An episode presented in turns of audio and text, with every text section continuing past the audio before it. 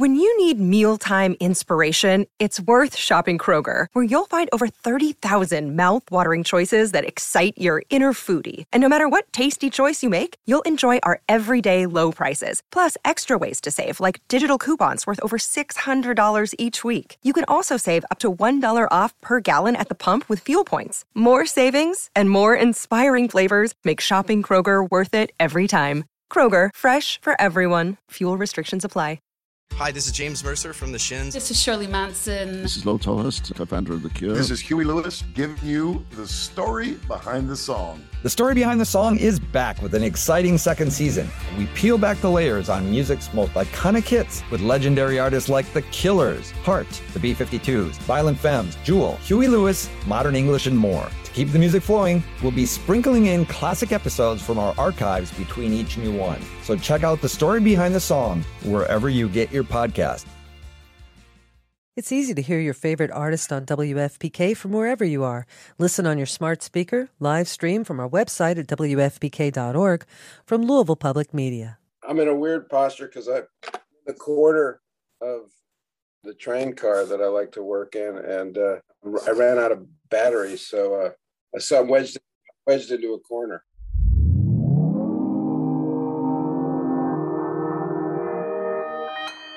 Consequence Podcast Network.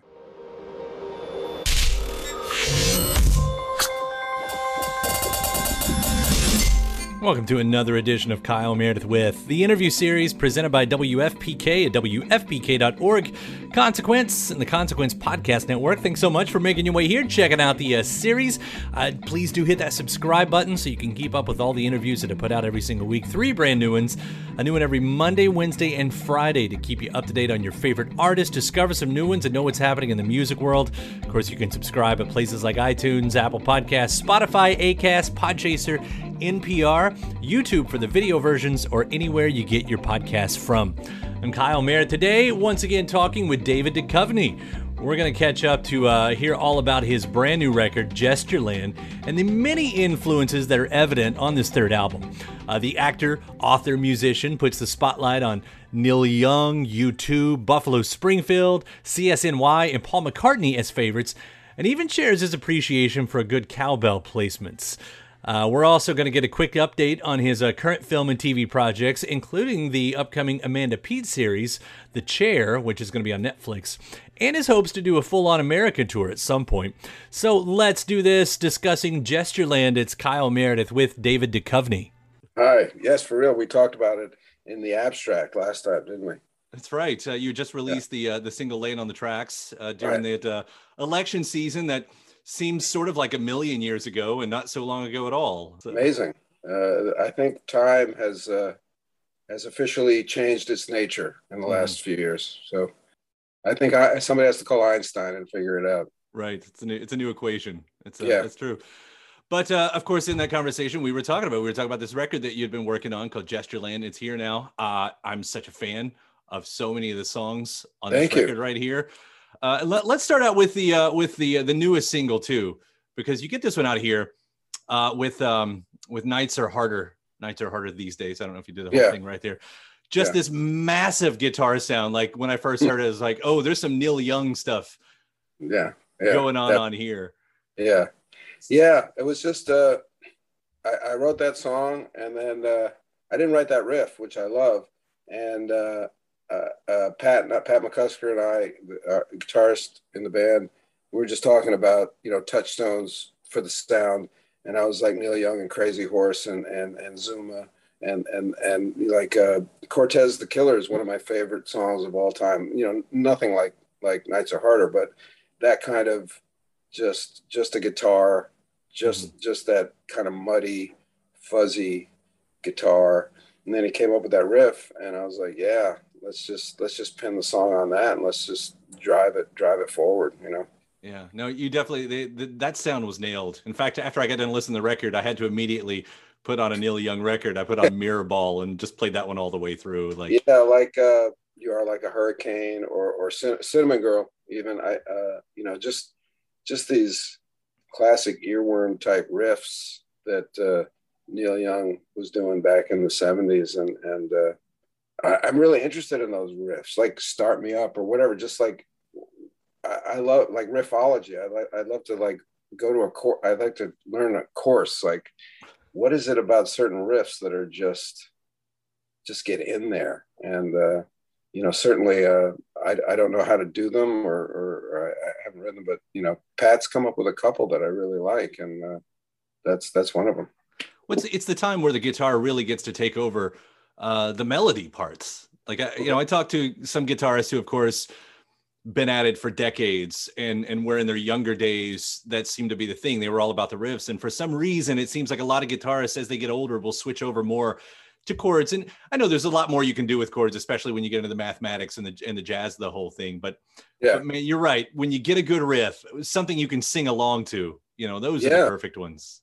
Yeah. And there's a certain kind of, you know, there's also space within the riff, you know, it's not like, you know, you think of like great AC/DC riffs, there's air in them, you know, it's not just like a driving riff. And there's something about I don't know, like you get inside it, like you get inside that riff. And this is one too, like Pat, like, you know, it's like boom, boom. And then it's like a little air and then it's like back and it's, you know, if you watch him play it, it's like, it's also the strumming pattern is cool because he's hitting the chord from the bottom up, you know, and it's just a slightly different chord that way, you know. It's just, to me, it works. So, yeah. You know, it's cool when it does. Well, and I should do the compliments to what you're also doing there with the lyrics too, because you've got what every songwriter, I think a lot of songwriters at least want, and it's that turn of phrase, you know, like the old country singers were so good at that.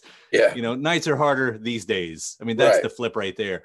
Yeah. I don't know, is that something you actually seek out when you're looking for lyrics or something like this, or you know, like everything else, is that just something that kind of comes when it comes? Comes when it comes. I recognize it when it does. Like Hard Day's Night, obviously, is the memory for me. You know, it's like, oh, that's, you know, kind of short circuits you a little bit, you know, in a good way. And I think that's what a good riff / lyrical riff does. You know, it's just like, turn something upside down. And I don't know when that phrase came to me, but I recognized immediately that I could write a song around that idea, you know. Does it, at least the way I'm hearing it, I'm asking this question, does it sort of pick up where we left off with Laying on the Tracks? Yeah, in a way, it's written around that same time. But, you know, whereas Laying on the Tracks, you know, I kind of put it out there as a political song, but it's also a personal song. I mean, if you look at the lyrics, it's like, the singer's trying to take responsibility for some of this stuff. It's not just like, oh, there's that bad guy there. It's also like the part of me that needed love that put me in certain places and made me do certain things that weren't kind.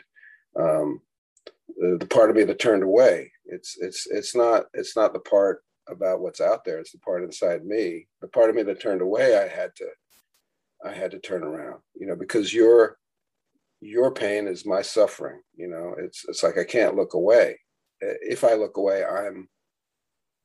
I'm guilty, you know. So to me, yeah, I kind of pinned it out there as a protest song because, of course, it name checked the president, but in a way. But you know, to me, it was never just like, oh, bad guy there. It was also like, hey, not great guy here, and nights are harder. You know, it kind of tells a story about a friend who kills himself, and then it's about the singer who's being visited by people that he's wronged, and then it's just like the chorus would be just like, generally nights are harder these days, I think, for everybody. And that's the way it kind of felt at the time.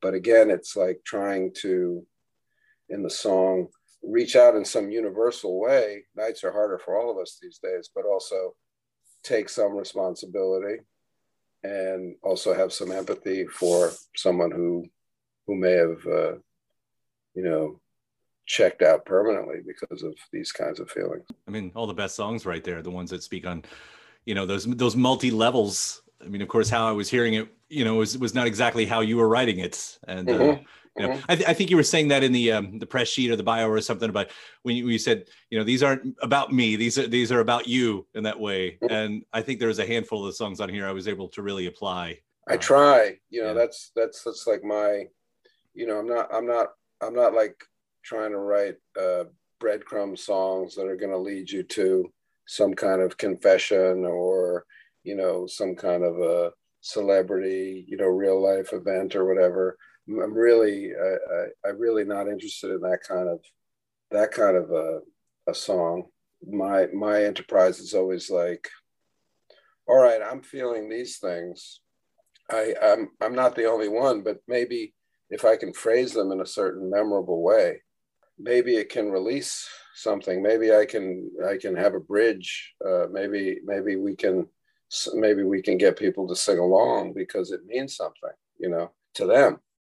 And if I get too specific, that's not going to happen, because I do love the song David Duchovny, Why Don't You Love Me by Bree Sharp, but I think it's got a limited reach, you know? So it's like that. It's like, I don't want to limit it. I want it to expand out. Yeah. To me, one of the best examples on this subject that I always think of is the U2 song Pride.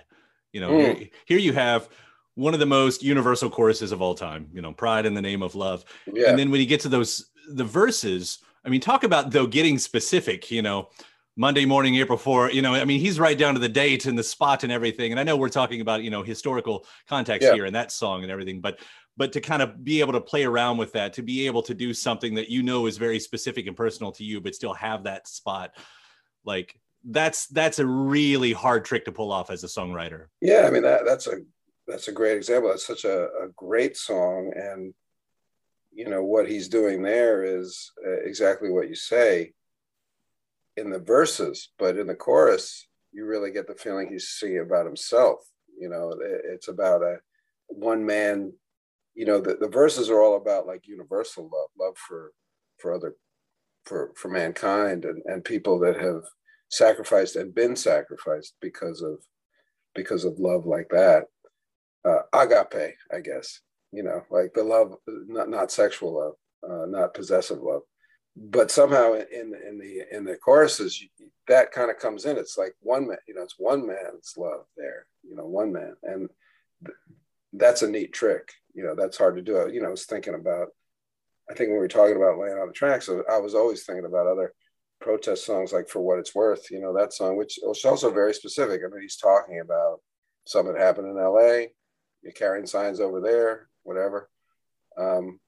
You don't need to know, because the chorus is just breaks out of those specifics somehow. And that's why that song is in every movie you ever see. You know, it's like somehow they were able, or Ohio, you know. Oh, to me, I was thinking about Ohio when you were saying that. Yeah. Yeah. To me, Ohio, I think the trick in Ohio is the riff. I mean, it's just, absolutely.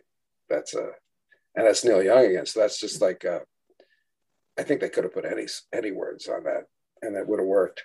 But the fact that it is a protest song so specifically about one day, one incident, and yet it's able to branch out, you know, it's just a magic trick. Yeah. Yeah. While we're giving praise to Neil Young, I, for the quick second here, at the end of Cinnamon Girl, he throws in that extra riff. For my entire life that I've known that song, I've been like low-key upset that he wasted that riff, because that's such a cool little throwaway thing he's doing that I was like, you could have done a whole song off of that one, man. Yeah, I feel that way about Paul McCartney all the time. Like he has like 5 songs in one song, you know. Sometimes it's almost like he overburdens the song with, he's such a melodic genius that he doesn't know how good it all is and that it's worthy of a whole song. But like, what's that song? We're So Sorry, Uncle Albert. It's got 3 different sing-along melodies in it. And each one of those is a song. And somehow the song doesn't work as well because it's too good. You know, there's too many good things in it. And I understand your feelings about that riff. I wonder what Neil Young would say about that. I've also felt that, you know, Don't Fear the Reaper is one of my favorite it's not really a riff. It's more like a picking riff, you know, that, but the bridge, I always hated the bridge, you know, where it goes, and it's just because this, it's so melodic and haunting. And then it just smacks you in the face for like 8 bars. And I go back and forth between like loving it because it just, it's like it lulls you into this dream and then it smacks you right out of it, or just like, oh, why that's a different song, you know? There's the 90s horror film Scream. It was Scream 1 or Scream 2, I don't remember, but there's an acoustic version that somebody did. It's just a Gus, I don't know who it was, I've never seen that artist again, but Gus did an acoustic version. There's no bridge and it's slowed down. It's just acoustic. It's such a good version of that song if you're a right. I mean, it's, well, I mean, then there's the SNL skit that right just more cowbell. I love the cowbell. In fact, I say cowbell sometimes. I say I need a cowbell in the song. I'm not sure they listen to me. I know they put it on Last First Time. There's a cowbell on that, but I love a good cowbell song. And Mind of Winter, I was like, I want to separate. There's like a verse and there's like 2 pre-choruses. It's a strange little song. So the verse is pretty much just drums and me. And then there's the first pre-chorus where another instrument accompanies me. And then there's the second pre-chorus that originally was just like the first pre-chorus. And I was like, we got to like differentiate. Let's just put the hand claps in there. So we just added some hand claps and I was like, okay, now I'm satisfied. Gets that head bob going. I know what you're talking about in that song. And let me say, you know, bringing that attention back to the Gestureland here. So I think my favorite song on here is Everything is Noise. Yeah. To the point where I've now played that in the house, I don't know, 2 dozen times or something. My wife walked in. She goes, what is that? It's one of those moments, you know, the sound from another room. What is that song? It's David Duchovny's new song. It's Everything is Noise on the record. It's like, oh, yeah. That's a good one. That's a really good. It's like, yeah, that's one I'm thinking about putting in rotation here on FBK in Louisville. Like that's going in. Nice. Like it had a little bit, we were trying to figure it out. I was like, what does it remind you of? Because there's something there, a little bit of Belle and Sebastian, a little bit of the National. She said that in there. I don't know what's going on, but you've made, as far as really somewhat simple pop songs go, like this, that's a perfect example right there. Yeah, that was Keenan O'Mara in the band. That was brought, we wrote that one. And he kind of, that's the only song where I kind of laid off the lyrics. And he wanted me to like, you know, change lyrics or like make them whatever, more something. And I was like, no, I want to like sing it this way, you know? And I just, that song, I love the sentiment of it, you know? It's kind of like, to unpack it, it's like fuck it, like everything's noise, like give me what you got. And then there's also kind of a beautiful resignation in it, which is like, I'm here, you know, like I'll withstand it. It's not I'm quitting. And then Keenan has this wonderful high voice. I mean, he's got an amazing voice and it's really high and it's not a falsetto. And he did that thing at the end with like those kind of choral circling oohs. And I was like, let's just have like 3 minutes of that. You know, they're like, no.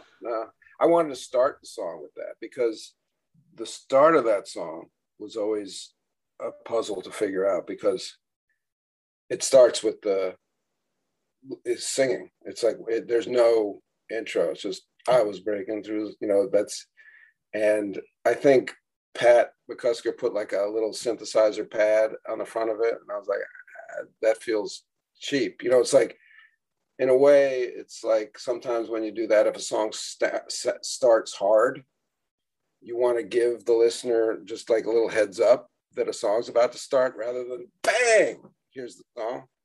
And so we were trying to figure out how do we start this song that's not like, holy shit, a song just started, you know?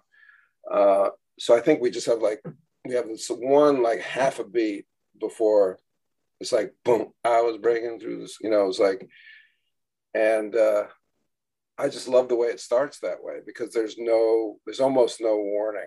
I forget when we did Stranger in the Sacred Heart, It starts with Pat, like this little pick riff that goes, and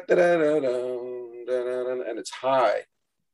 And I was like, oh man, I jump every time that song starts because there's no warning. It's just like, ding, it's on me. So it's like, can we prepare the listener, you know?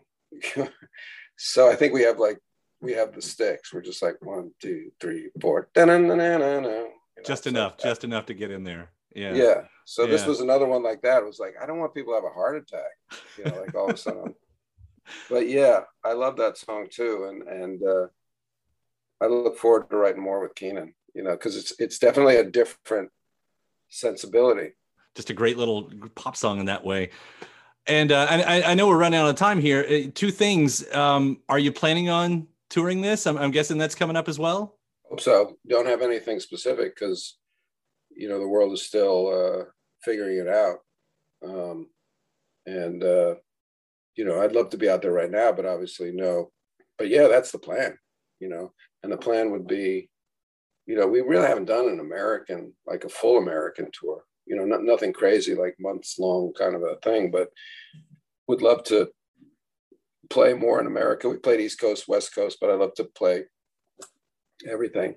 And then we've played Europe a couple times, and I'd like to go back there. But I really look forward to, you know, some of these songs I think are going to be just really fun to play live, like Nights Are Harder, like Laying on the Tracks, you know, just like Wall Noise. Well, I don't know how you'd fit a full 2-month, 3-month tour into the schedule that you've had for yourself lately. You know, I'll quickly point out, I know The Reservoir is out, the Bubble is on the way with Apatow. You've got Truly Like Lightning, I guess is eventually going to hit at some point. Hope so. We haven't started, you know, we don't have the green light yet to shoot, you know, we're still in the development stage, but I'm optimistic, and my heart is really set on that. I really want to make that show. So I'll be sorely disappointed if I can't. I feel like I'll be able to. We'll know pretty soon, and that would then dictate, you know, my touring schedule. Well, I'm in it for all, and you know, hearing how all of these cross over in some way, I'm always interested when any artist puts together this many different projects, and you know, starting looking for like, ooh, is the book part of the album? Is the album part of the show? You know, do you find those crossover moments? Well, Chris Carter was kind enough to have a cover done of Unsaid Undone, which is from the Hell or High Water album, and he put that on the X Files. He had like a punk version of that on the X Files, and I understood why it would be weird to have a voice that sounded like Mulder's singing on the soundtrack of the X-Files. So yeah, that would have been too meta for me anyway. But I did an episode of my friend Amanda Peet's show. It's coming on Netflix. It's called The Chair. And I think they're going to use Mind of Winter in that, which is cool, really cool. And then, you know, I've always kind of fantasized about like placements in movies and stuff like that I wouldn't be in, that it would just be like a musical placement. But I do feel like if one layers too much of oneself, you know, fuck you, you know, it's like there are plenty of great songs that I could use on a Truly Like Lightning series without using my own. Do whatever you want, man. It's your life, you know, it's your thing. No, you're right. It is to quote song on the album, it's just playing at the same dream, right? None of this is real. It's just some dream we're all having, right? So why not? Yeah, that's a great sentiment to wrap it up on right there too. David, it's always a pleasure talking to you. Thank you so much. Congrats on Gestureland. I'm so much enjoying what you're doing. Likewise. Thank you. Take care. Bye. So you want to be a rock and roll star? No? Well, how about a podcast star? Well, as it turns out, there's a new all-in-one platform just for you. It's called Anchor, and it's the easiest way to make a podcast. And check this out. It's free. There's creation tools that allow you to record and edit your podcast right from your phone or computer, and then Anchor will distribute the podcast for you so it can be heard on Spotify and Apple Podcasts and, you know, everywhere else in podcast land. And what's even better, you can actually make money from your podcast. Go figure. No minimum listenership on that. It's everything you need to make a podcast in one place. So go ahead. Download the free Anchor app right now or go to anchor.fm to get started. So what are you waiting for? Podcast stardom is within your reach. Now, it was just last year that David and I last spoke. That's when we were discussing the single, Laying on the Tracks, that led into this new record, Gestureland. We got to hear about being inspired by the book Sapiens, A Brief History of Humankind, and how daily politics have been a fairly new part of his life.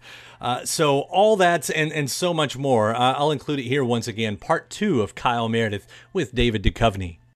Hey, how are you? So we're talking about new music from your land. Not quite the album yet, but we do have a new single, and that's called "Laying on the Tracks." And this is leading to the album, though, right? The third LP? Yeah, third album. We're calling it Gestureland, and I'm not sure exactly when it's coming out because everything's been thrown into disarray, obviously, because of COVID, and we were pretty much done with the bulk of it almost 10 months ago, but we had to record harmonies, background vocals, and other instrumentation, which has obviously taken quite a while. I've been raring to share it for a long time, and I'm excited when it will eventually come out. I think that's just kind of the thing for everybody. I mean, it's, we're all like, eventually, sometime, maybe. I think that's how a lot of my most of the interviews you'll hear are like, oh, yeah, I don't really remember what we're talking about. I did that 10 years ago. Right. It's coming out now? Oh, cool. Yeah, well, I hope you like it. Well, to get at least a little preview on the rest of the record, you have given it the album title, Gestureland. What exactly is that? It's kind of just like I was trapped in my home like everybody this spring and summer. And I just was noticing, that there's a kind of, not virtue signaling, but just signaling. Like there were all these signals going on, all these kinds of T-shirts and everything. And I was just like, well, that's all great. I'd like to make real change, and stop just making gestures. So I'm hoping for real change. Now, putting out an album and hoping for real change is just a gesture, right?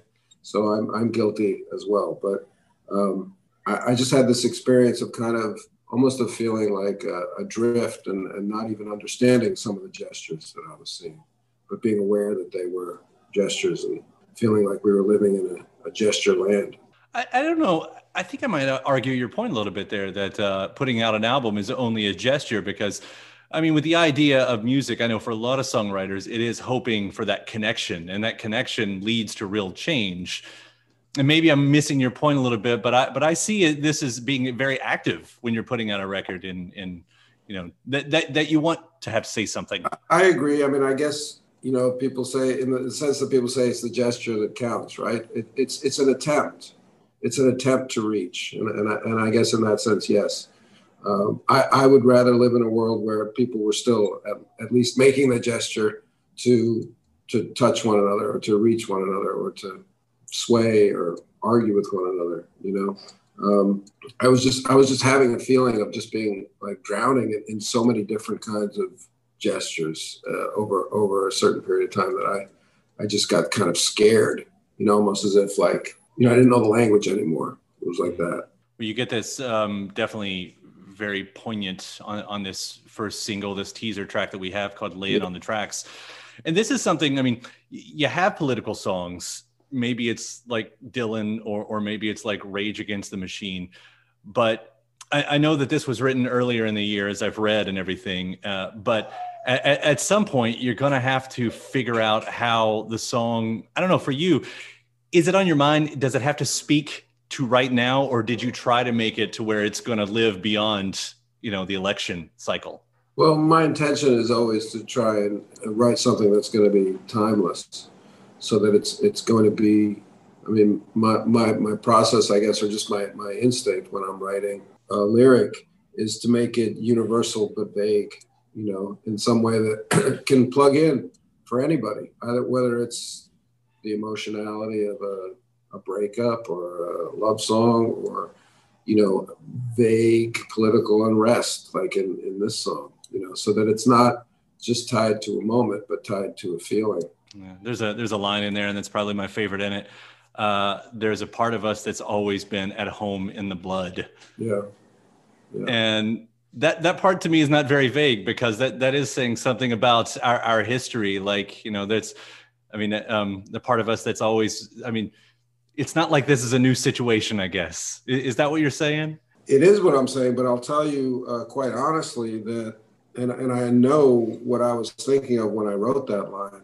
I wasn't even writing that line about America. I read, like so many people, I read Sapiens like 5 or 6 years ago, which is like a history of Homo sapiens, of people, you know, on this planet. And it's a devastating kind of an account of our nature, you know, and the destruction and the violence that we brought throughout time. And I was kind of thinking about us as a species more than even us as Americans. So that just tells you the process of my songwriting is really, I'm sure I was thinking about America too, but like I know in my mind that book so profoundly affected me in terms of our behavior as a species throughout all of human history. So that's kind of where I was at. So yeah, it was like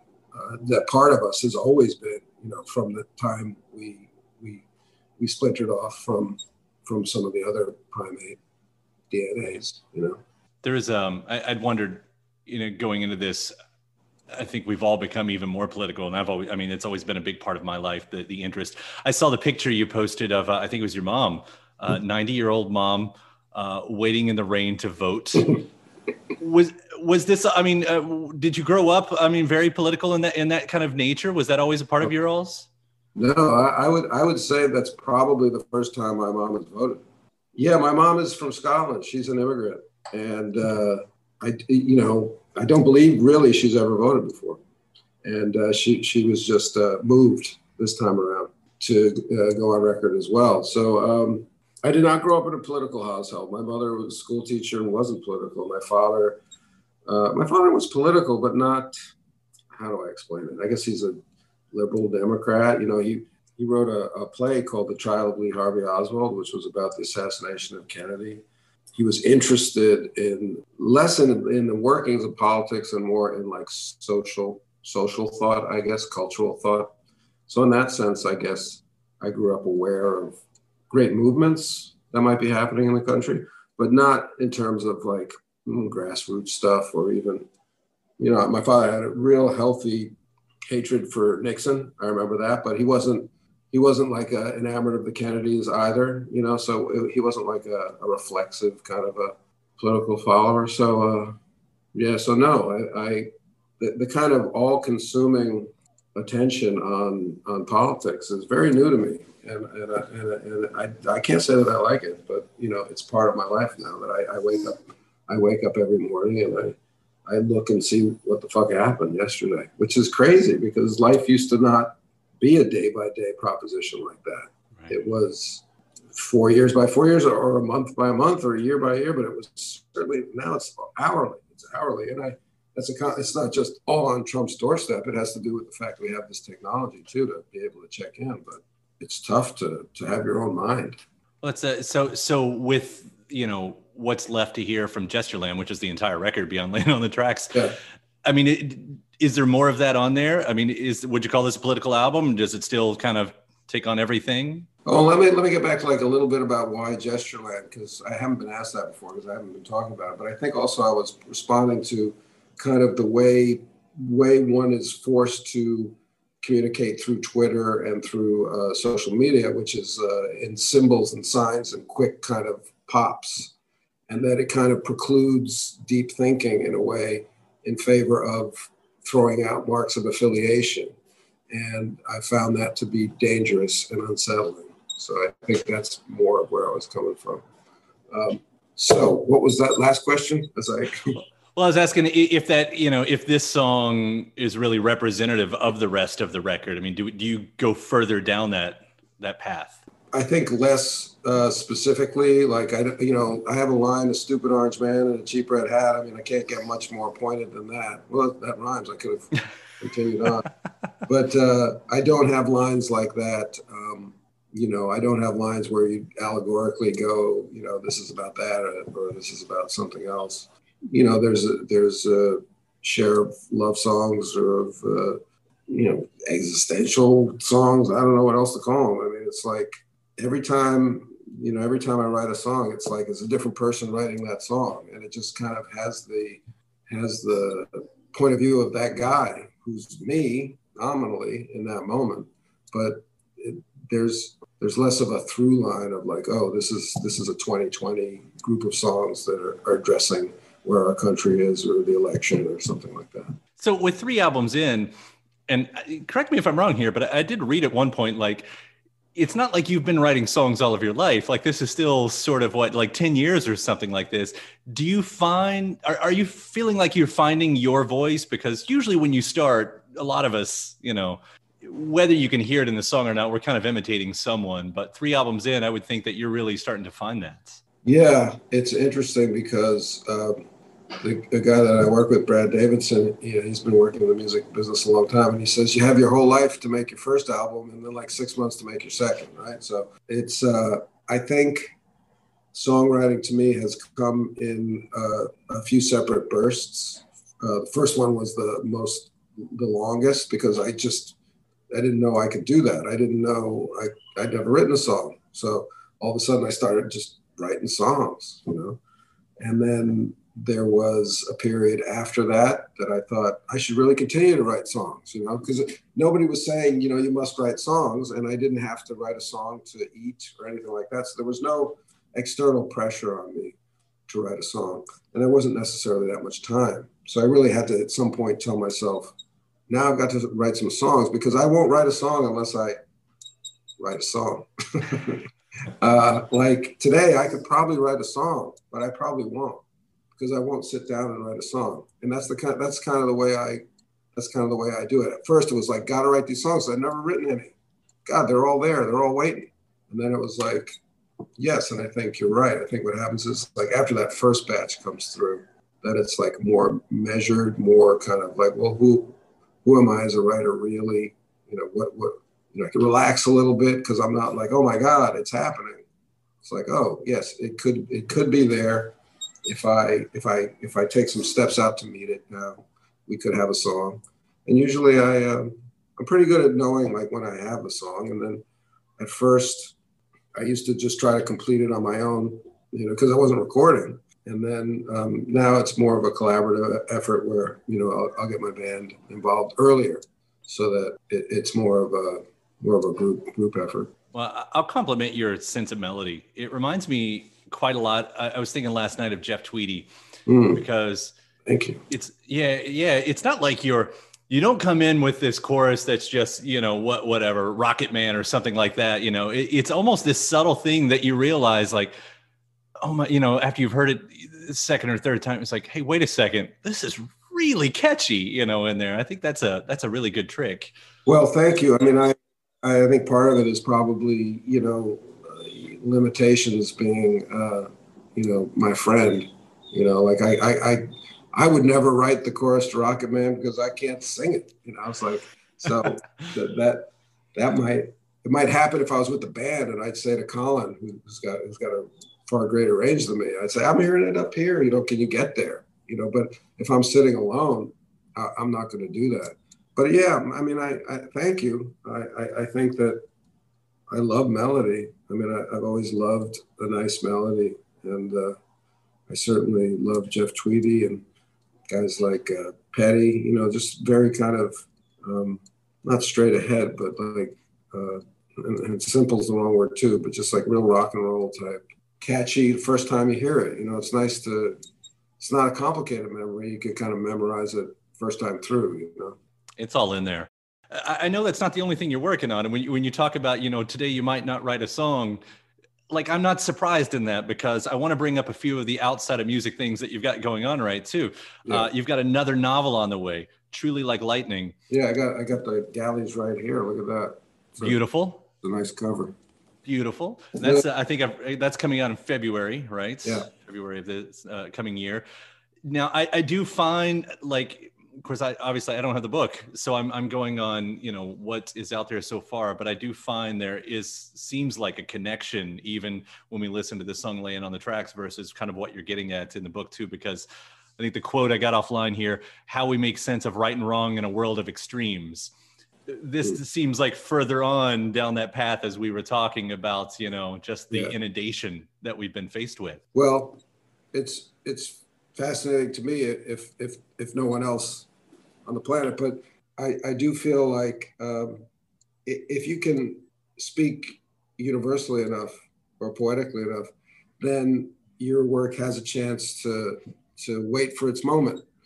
Because, you know, ultimately, I don't think the moments that we have as humans are all that different from epoch to epoch, right? They're going to, you know, it's different dress, it's different time. We might look a little different, but, you know, love, hate, anger, revenge. I mean, it's all, it's not a huge smorgasbord of shit that we go through as humans, which I think is wonderful. And and the artists are the ones that try to interpret that. So as you said, or as we were talking earlier, if you can kind of rise above the specifics of it and somehow encode the feeling in there, then all of a sudden it becomes appropriate in many different epochs and situations. And what I found when I was pitching the novel as a television show this summer, and I was able to set it up at Showtime, not to get it on the air, but, you know, to develop it.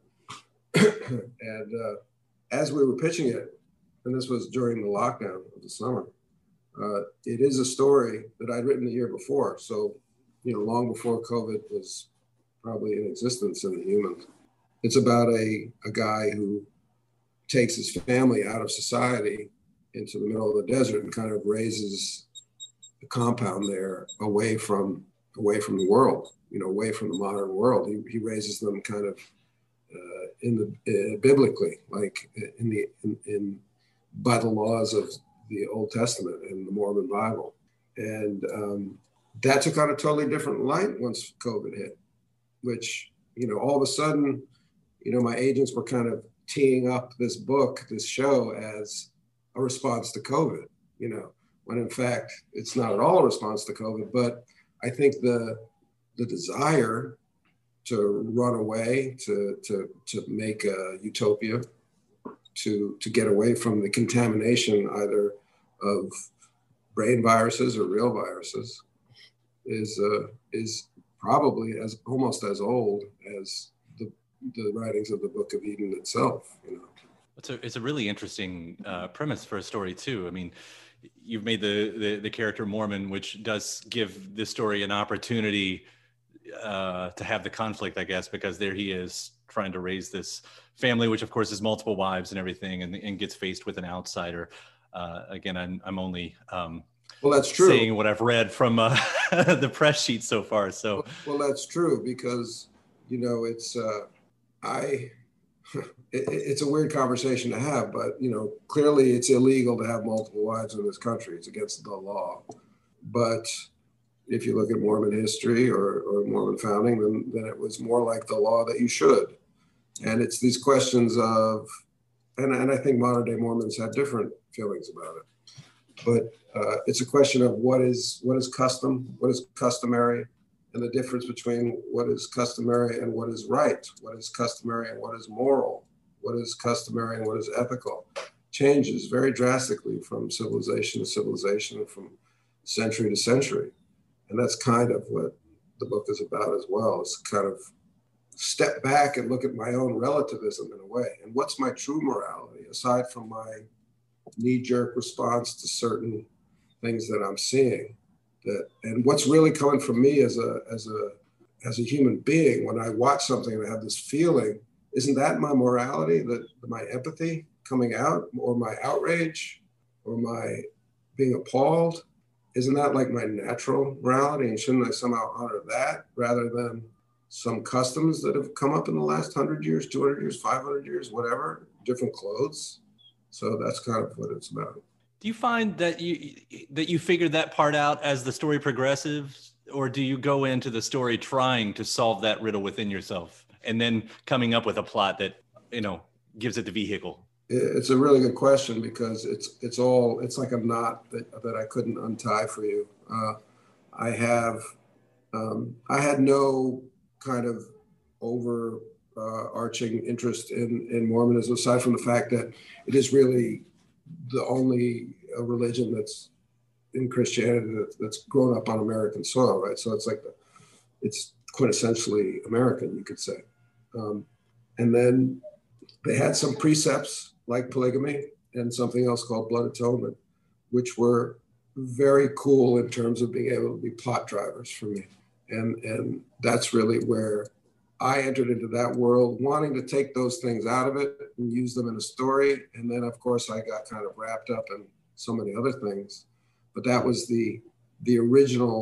my original movement towards, okay, I got to learn about Mormonism and I got to learn about all these things because I want to hang a story that has to do with certain kind of customs that Mormons have developed over the years since Joseph Smith. So it's all kind of like, it just goes back, it kind of circles back on itself.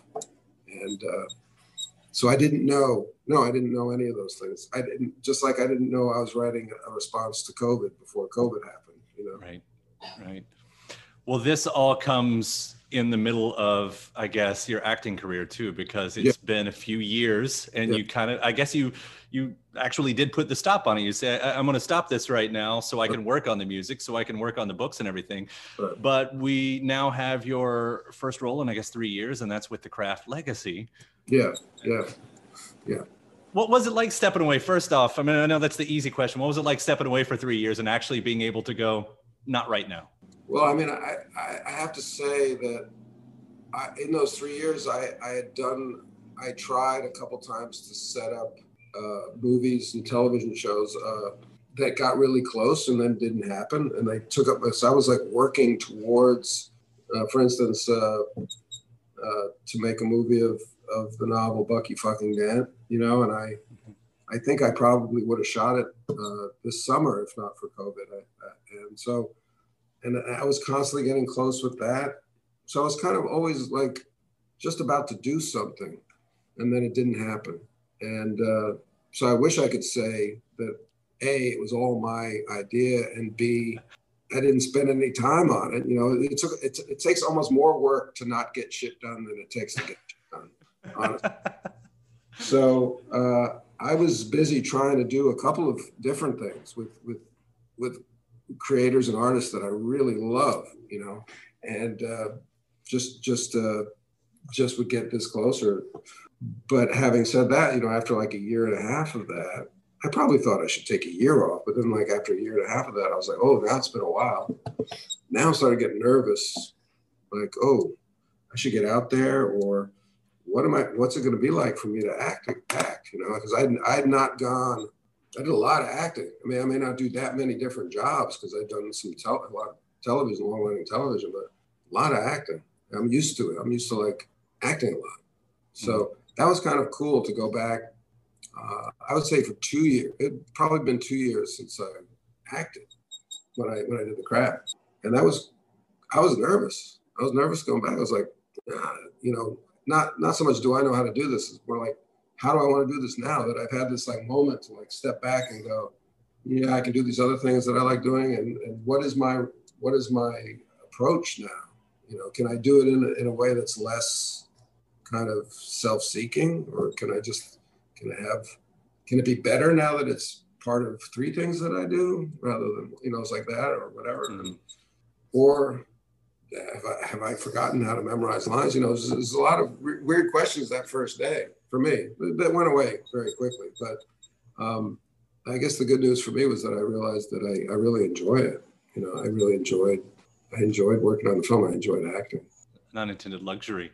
Yeah. Do you with something like this that has a history, The Craft being a movie that existed in the 90s and now, you know, a sequel of sorts in a way, or a further story, whatever you want to call that.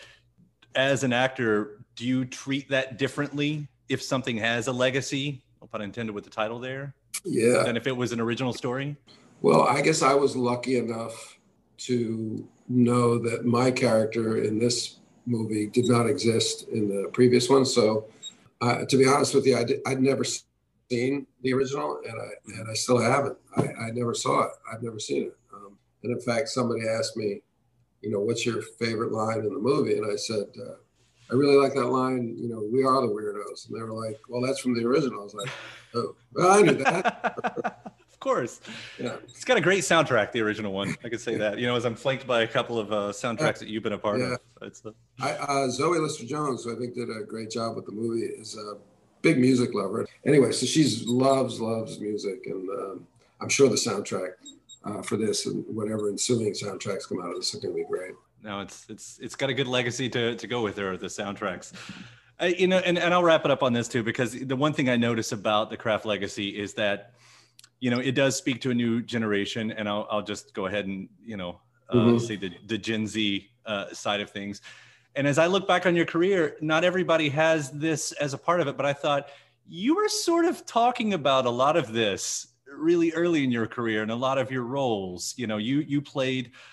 you had a transgender role in the early years. I feel like even, you know, Red Shoe Diaries to a point, you know, is doing a little bit of that in a very different way. But I don't know, do you find that you're able to connect to it in that sense easier than, you know, other folks have been? I think I have a real appreciation for like a transgressive point of view or a subversive point of view. So even something like Red Shoe Diaries, it's subversive in a way. I can't tell you how. I'd have to really go back and look at it again. Sure. Certainly X Files is subversive, even though it's a mainstream, you know, network television. Californication in a way, I think, is subversive. You go back to Twin Peaks, and I don't think she's transgender. I think Denise Bryson is a transvestite. I could be wrong. It's been a long time. But it was very interesting doing that role again in 2017, I think is when I did it, and reading some stuff about how, okay, he's allowed to do it because he did it before, but if we were casting that role now, we'd have to cast it this certain way. That was interesting. So I think I just respond to kind of outsiders in a way, even though, you know, right now I'm the ultimate insider being, you know, male, white, my age, you know, but that's just the way I'm drawn, like Jessica Rabbit, you know, on the inside, I feel transgressive. Well, I'll even bring up, you know, the great moments on the Gary Shandling show. I mean, Here you are saying, no, I'm not gay, but I wish I was, because I think that's your actual line there, because that kind of spawned a million bromance jokes in a way. That was kind of maybe the first... one of the first times that kind of a thing. I would say that's, I would be comfortable like walking into that area and trying to act in it and trying to figure out what it is. Yeah. Well, David, I certainly do love what you do with everything. And I'll bring up the most recent stuff. The Craft Legacy is out, Truly Like Lightning, February of 2021, and Gestureland at some point. Thank you so much for talking about all this today. It's been so much fun and a real pleasure. My pleasure too. Thank you. And my thanks again to David Duchovny. The new album is called Gestureland. Thanks to you as well for checking out the episode. Hit that subscribe button. iTunes, Apple Podcasts, Spotify, Acast, NPR, YouTube for the video versions, or anywhere you get your podcasts from. Again, I'll send you 3 brand new episodes every single week, and doing every Monday, Wednesday, and Friday to keep you up to date on your favorite artists, discover some new ones, and know what's happening in the music world. Then after that, head over to WFPK.org. That's where I do a show Monday through Friday, 6 p.m. Eastern, an hour full of song premieres, music news, anniversary spins, and bonus interviews. Again, Monday through Friday, 6 p.m. Eastern at WFPK.org. Consequence has your music and film news. You can also find me on the social media spots, including Facebook, Instagram, and Twitter, all 3 of them at Kyle Meredith. I do hope you like and follow along. That does it for another edition. I'm Kyle Meredith. I'll see you next time.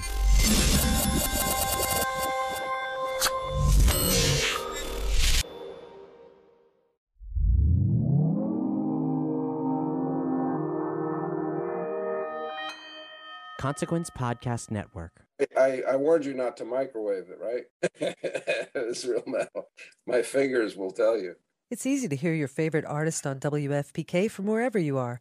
Listen on your smart speaker, live stream from our website at WFPK.org from Louisville Public Media.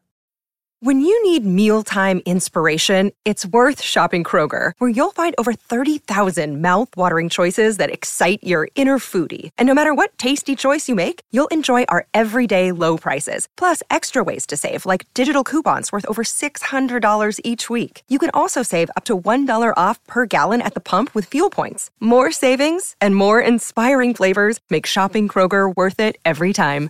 Kroger, fresh for everyone. Fuel restrictions apply.